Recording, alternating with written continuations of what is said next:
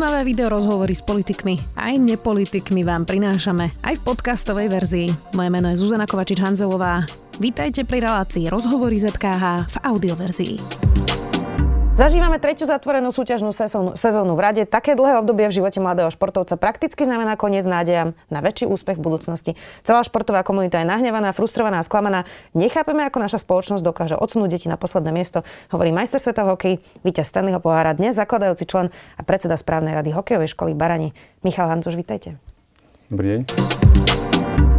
Pán Hancuš, tak ako to vyzerá teraz vo vašej hokejovej škole? V akom režime vlastne fungujete?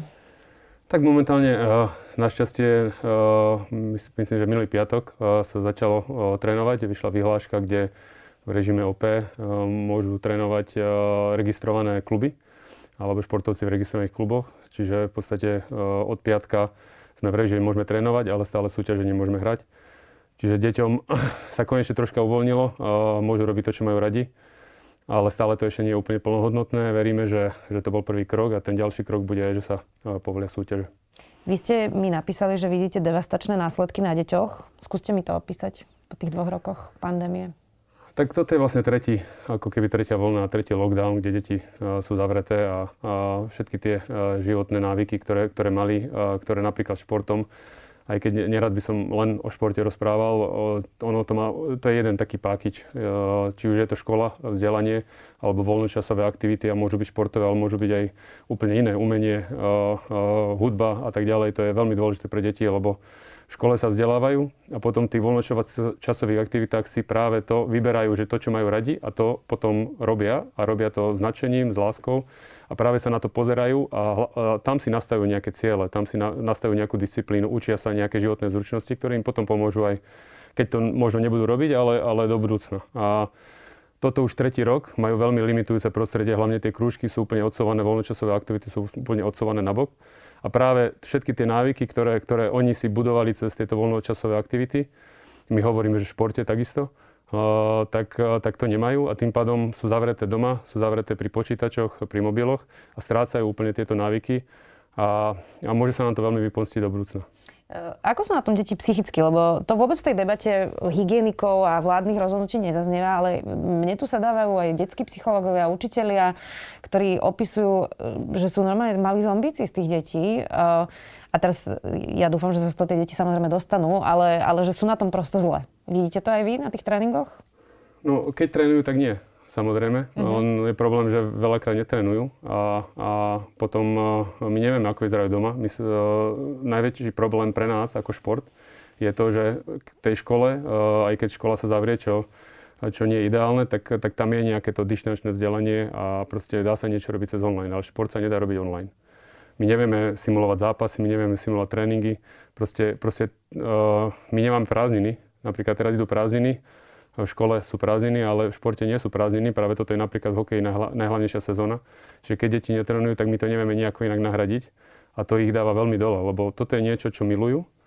A keď im to zoberiete nejaký svoj sen alebo nejakú, nejakú, nejakú hračku, tak, tak tie deti sú, sú veľmi dole psychicky.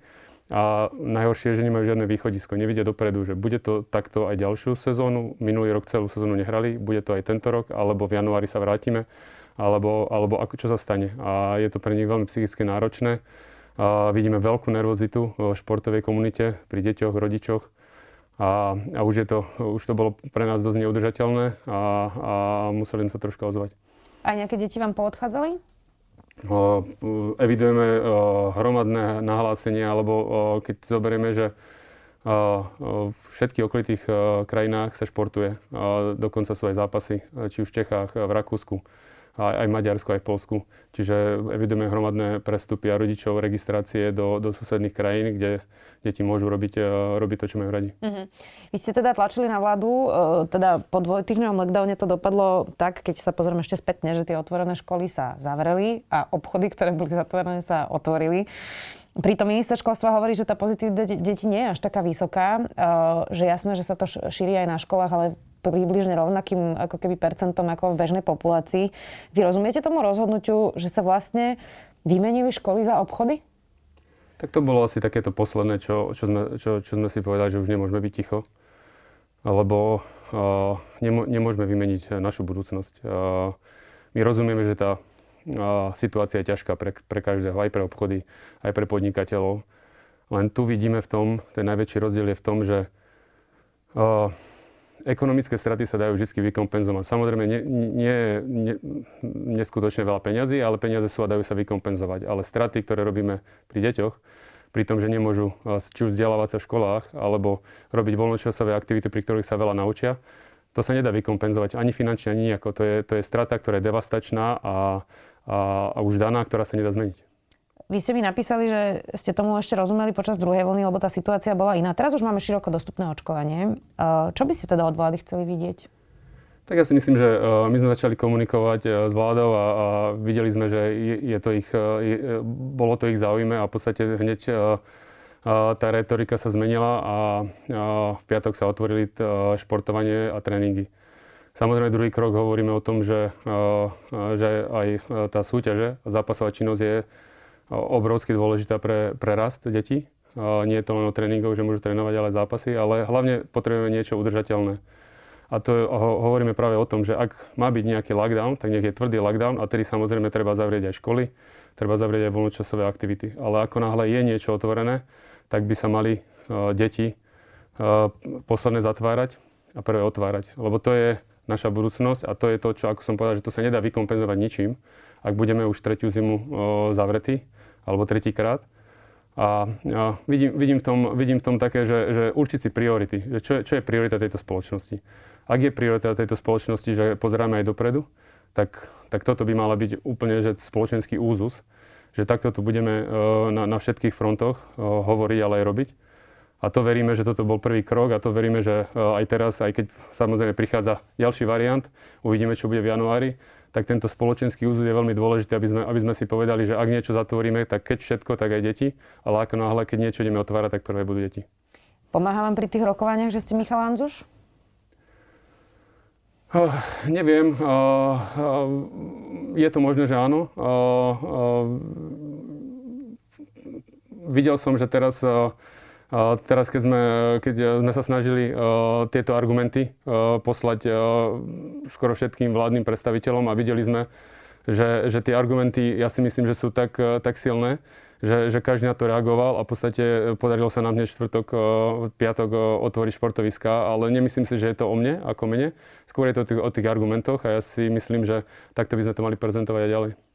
Čo si myslíte o povinnom očkovaní? To je debata, ktorá nás asi zrejme čaká úplne e, neodvratne, len uvidíme, že kedy. Dalo by sa to robiť hneď a možno to dopadne tak, že o 3 mesiace sa to aj tak spraví pre 60+, plus, e, lebo to bude prosto neudržateľné.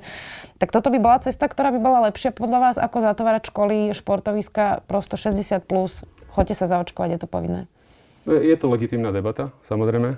Uh, niečo vadí na tomto, uh, čo vadilo to, že vlastne vždycky, keď už teraz sú riešenia, tie riešenia sú. Dáta z ostatných krajín vidno, že, že, že vlastne ktoré... Lebo problém je preplnené nemocnice. A my sme sa rozhodli to riešiť tak, že budeme tú zodpovednosť za to, aby neboli preplnené e, nemocnice prenášať na deti. A deti zatvoríme, lebo je to možno aj najľahšie. Ale práve to sa musí úplne vymeniť. Že tú zodpovednosť musíme preniesť na ľudí, ktorí zaplňajú tie nemocnice a to sú dospelí. A tí musia robiť rozhodnutia, ale nie, aby to ovplyvňovalo deti. Čiže toto je to, ak to má byť povinné očkovanie, áno. Ak to má byť očkovanie na 60, ja si myslím, že áno, je, je dáta sú, že naplňajú nemocnice neočkovaní a treba to takto aj riešiť a to je, to je už na vláde, aby to, aby to vyriešila, ale aby sme neprenášali zodpovednosť na deti. Zacitujem vás, chcem na Slovensku žiť a chcem, aby tu vyrastali moje deti. Záleží mi na tom, aby vyrastali v dobrej krajine, kde platia pravidlá a kde sú hodnoty a morálka nastavené správne. To ste povedali pre denník N, keď sa vás pýtali, že prečo sa vyjadrujete k spoločenským témam a otázkam. To inak bolo ešte pred voľbami. Tak eh, po takmer dvoch rokoch tejto novej vlády eh, to vidíte ako? No práve toto je jedna, jedna z vecí a jeden z argumentov, a, lebo a, nevieme, my deťom ukazujeme veľmi, veľmi hodnotovo nesprávne veci. A, my sme deti zavreli, nemohli robiť to, čo mali radi, strácali svoje sny.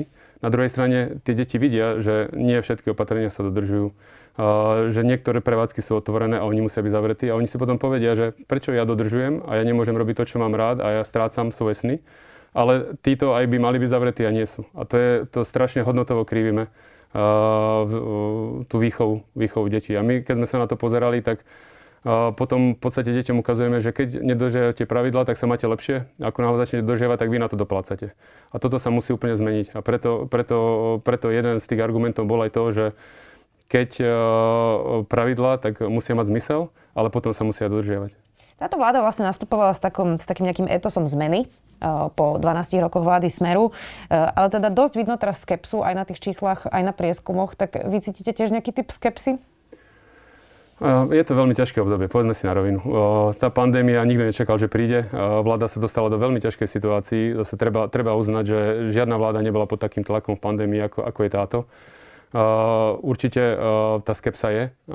Nevidíme východ, nevidíme, nevidíme žiadne, žiadne východisko zatiaľ. A práve to je to, čo by sme chceli, aby, sme, aby boli jasné pravidla nastavené, ale aj dopredu. A ja si myslím, že sa to dá. Pozrite sa do okolitých krajín nastavili jasné pravidla do 2-3 mesiace dopredu a každý vie, že ako, ako má reagovať, ako sa má pripraviť. A ja si myslím, že toto je veľmi dôležité. Ja, to tu hovoria úplne všetci, od podnikateľov cez učiteľov až po teda uh, vás, že tá predvídateľnosť je veľmi dôležitá. Vy vlastne uh, uh, vidíte tie deti a viete to asi povedať z vlastnej skúsenosti. Čo znamená, keď hovoríte, že tretia sezóna alebo tretí rok už pre nejakého napríklad talentovaného hráča, ktorý mohol ísť do NHL?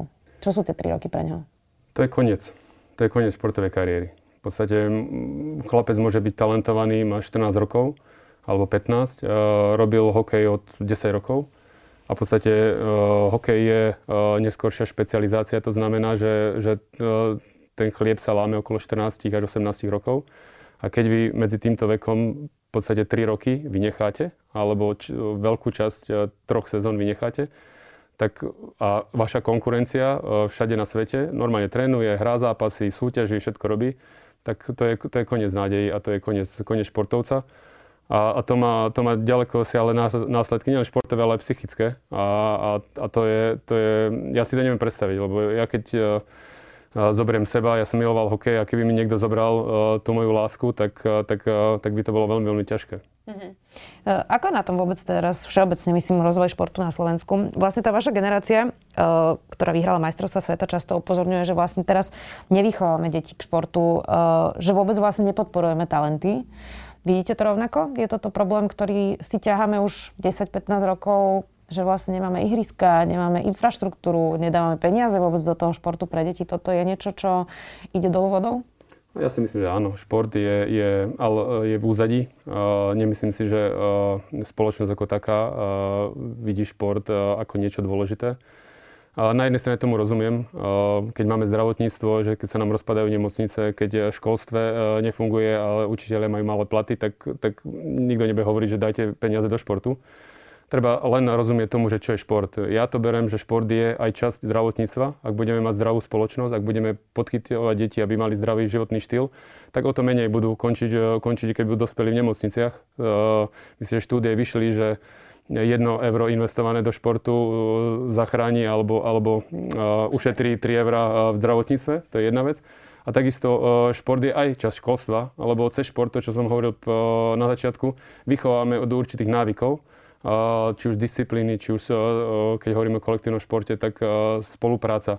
Musia sa deti naučiť spoluprácu, musia si nastavať ciele. To sú všetko životné zručnosti, ktoré potom použijú, či už budú hrať šport, alebo sa vrátia do spoločnosti a budú robiť iné zamestnanie. Čiže ja to vidím ako prienik týchto dvoch veľmi dôležitých odvetví, ale nie je to tak brané, nemáme žiadnu koncepciu, že takto, takto to budeme robiť a, a tým pádom sa neinvestuje do športu a tým pádom šport upadá a ne, ne, ne, ne, nefinancujú sa a, a, samozrejme infraštruktúra, a, ale takisto aj športové kluby, nie je úplne jasné financovanie. Takže že v tomto nevidíme, zatiaľ spoločnosť nevidí, že toto je dôležitá vec. A, a kým spoločnosť to nebude si myslieť, že to je dôležitá vec, tak aj tí politici samozrejme budú robiť tie veci, ktoré spoločnosť si myslí, že je dôležitá. Je to dnes tak, že hokej si vedia dovoliť len deti z bohatých rodín, alebo je to hyperbola, ktorá neplatí? Poviem pravdu, že ako, ako kde. Napríklad ja to viem povedať pri Banskej Bystrici.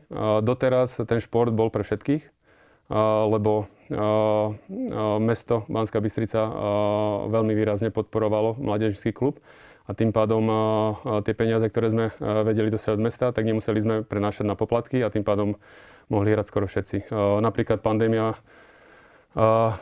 urobila to, že aj samozprávy sú pod veľkým tlakom a už aj teraz my vieme v Banskej Bystrici, že mesto bude oveľa menej podporovať mladinský hokej.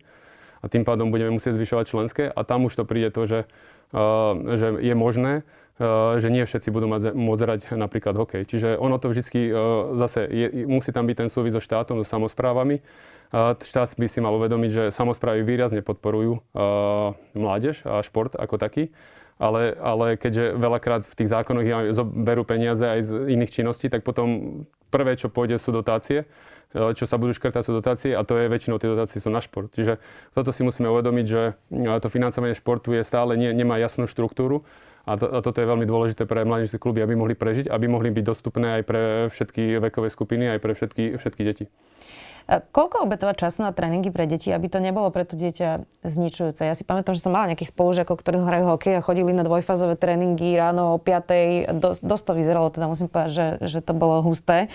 A teda profesionálov bude len promile z nich. Čiže ako nastaviť dieťaťu tréningy tak, aby sme to dieťa vlastne nezničili, alebo by sme neinvestovali vlastne časť jeho života do niečoho, čo síce je super, že hrá, ale teda hrá to príliš profesionálne na to, že to vlastne potom nikdy nebude robiť.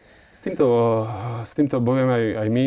V podstate, kedysi, keď ja som vyrastal, tak my sme boli dvojfázovo, my sme dvojfázovo trénovali. Najprv som bol v prvej fáze, som bol na ulici a tam som hral 3-4 hodiny a potom som išiel na tréning.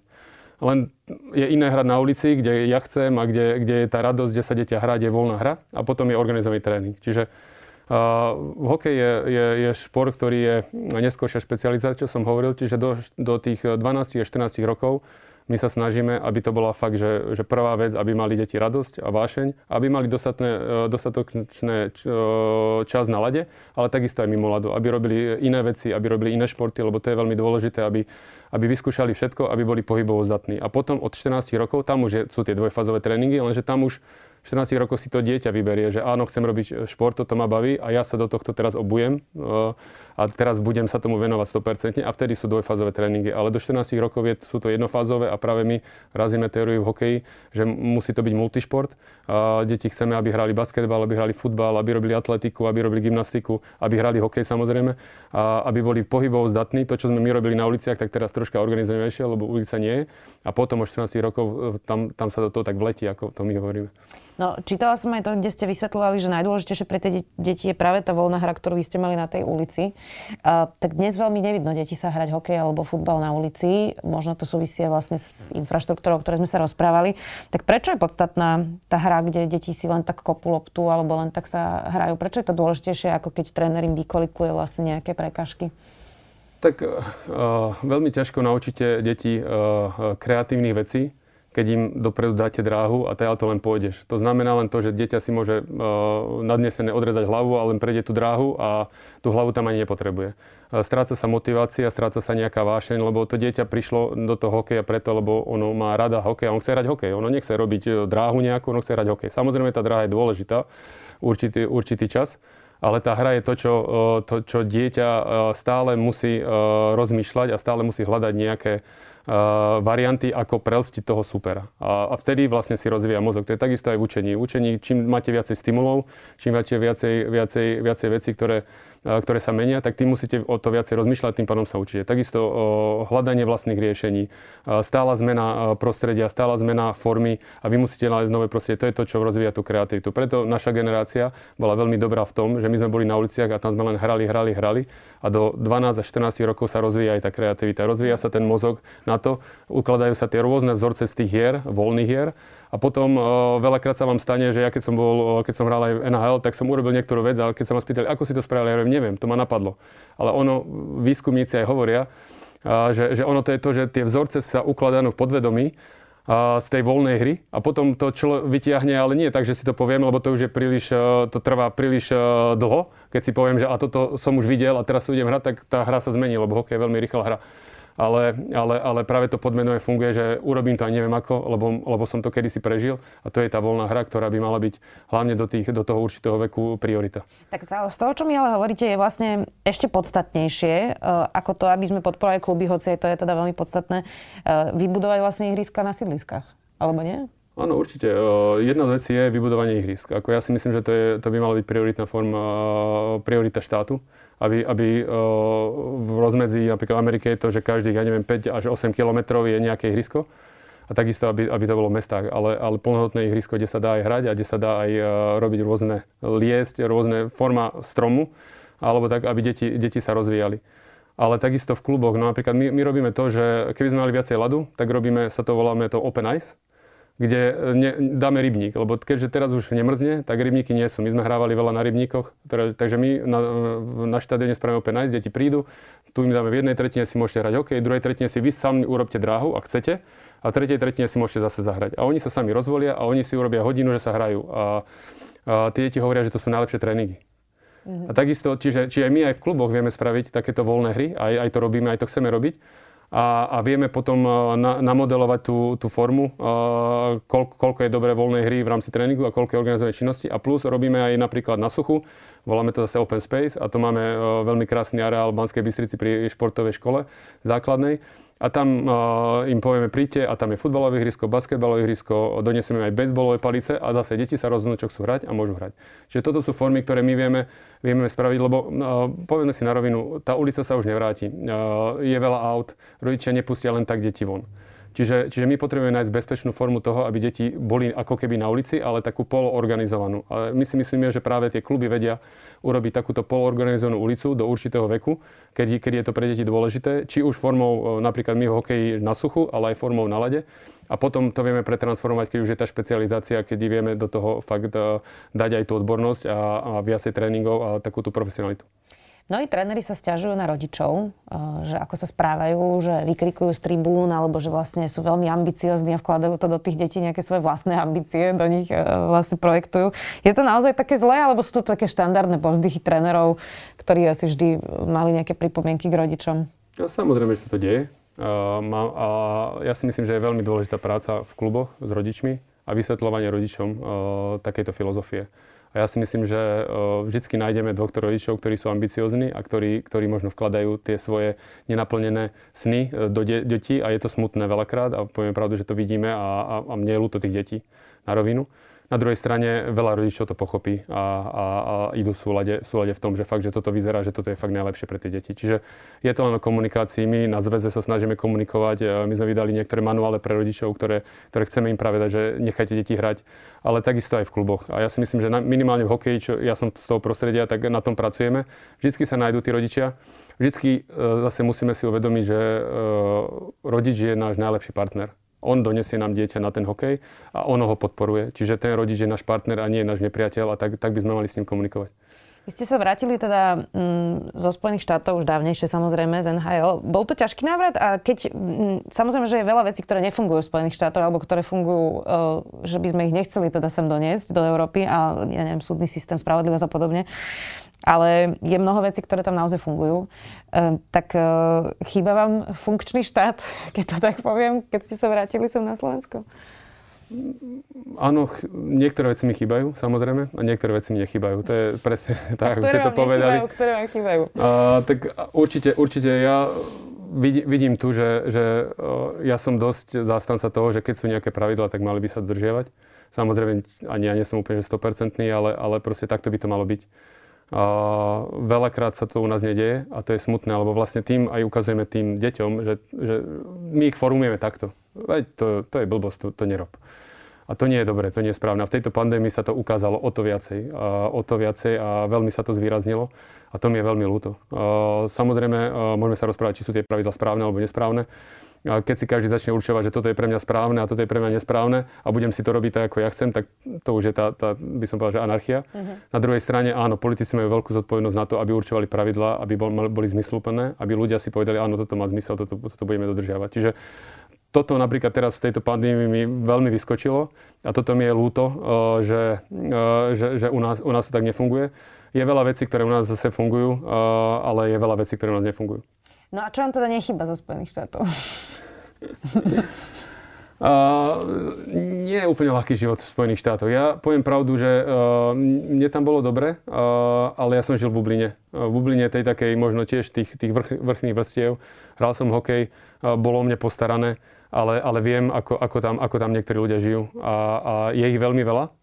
A, a tiež tam nie je veľmi dobré prostredie. Spojené štáty sú tiež veľmi, veľmi uh, rozpoltené a, a, a je to tam, je, nie, tiež nie, tam nie je úplne že najideálnejšie prostredie. A to, to viem, že to mi nechýba.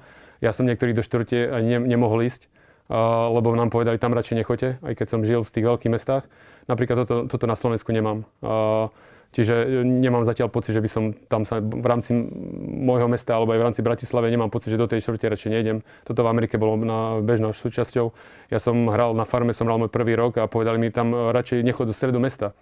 U nás máme stred, stred, stred mesta, máme, máme krásne námestia, tam mi povedali do stredu mesta neho, lebo to je najhoršie, najhoršie a tam, tam sa ti môže niečo stať. Mm-hmm. Čiže, čiže to, to no, ani Spojené štáty nie sú najideálnejšie, ale sú veľkým vzorom v tom, uh, že vedia, vedia nastaviť uh, správne pravidlá, vedia ich, ich aj dodržiavať a, a celkovo tie inštitúcie tam veľmi fungujú a to je to, je to, čo, to, čo by sme si mali zobrať ten príklad. Jasné, tie sociálno-ekonomické rozdiely sú tam oveľa väčšie ako na Slovensku, inak my máme tie rozdiely, myslím si, že jedny z najnižších v OECD.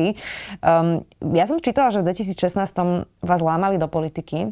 Predpokladám, že aj v 2020 vás lámali do politiky? No, myslím, že nie. To už nie? Nie. Nelutujete, že ste nešli, predpokladám. Nie, nie, ja si myslím, že ja práve v tomto vidím taký, taký problém, že tým, že som ja sa vrátil domov a bol som známe meno, tak áno, pôjde o politiky, ale ja si myslím, že politiky mali, mali byť práve ľudia, ktorí majú už niečo za sebou. Ktorí už niečo mali nejaký, či už projekt, alebo proste niečo za sebou, vedia, ako veci fungujú a vedia presne svoju oblasť, že toto chcem v politike zmeniť. A ja som nemal nič za sebou, len som hral hokej. A čo by som, čo by som v tom parlamente zmenil? No nič. Ja si myslím, že najprv by som, musím niečo vybudovať a keď potom budem cítiť, že áno, tomuto už rozumiem a toto viem, že tuto hore by som to vedel niečo zmeniť a mal, mal by som presnú štruktúru a plán, že ako to urobiť, tak potom by som niečo zvažoval také. Ale vtedy som bol v stave, že som skončil hokej a išiel by som tam, možno by som sa tam aj dostal, ale nemyslím si, že by som niečo zmenil a podľa mňa to nie je správne. A, a toto je možno jeden z problémov aj parlamentu, že, že, že proste idú tam ľudia, ktorí, ktorí nevedia, že, že, že, že, že akým smerom sa tam vybrať a čo tam spraviť a potom, potom to je také, také kostrbaté. Takže, takže ja som zastan toho, že najprv niečo dokáž v rámci, v rámci tých, eh, tých aktivít, ktoré máš a potom, ak sa to aj súladí s politikou a súladí, že chceš niečo zmeniť na tej najvyššej úrovne, tak vtedy, vtedy chod do politiky.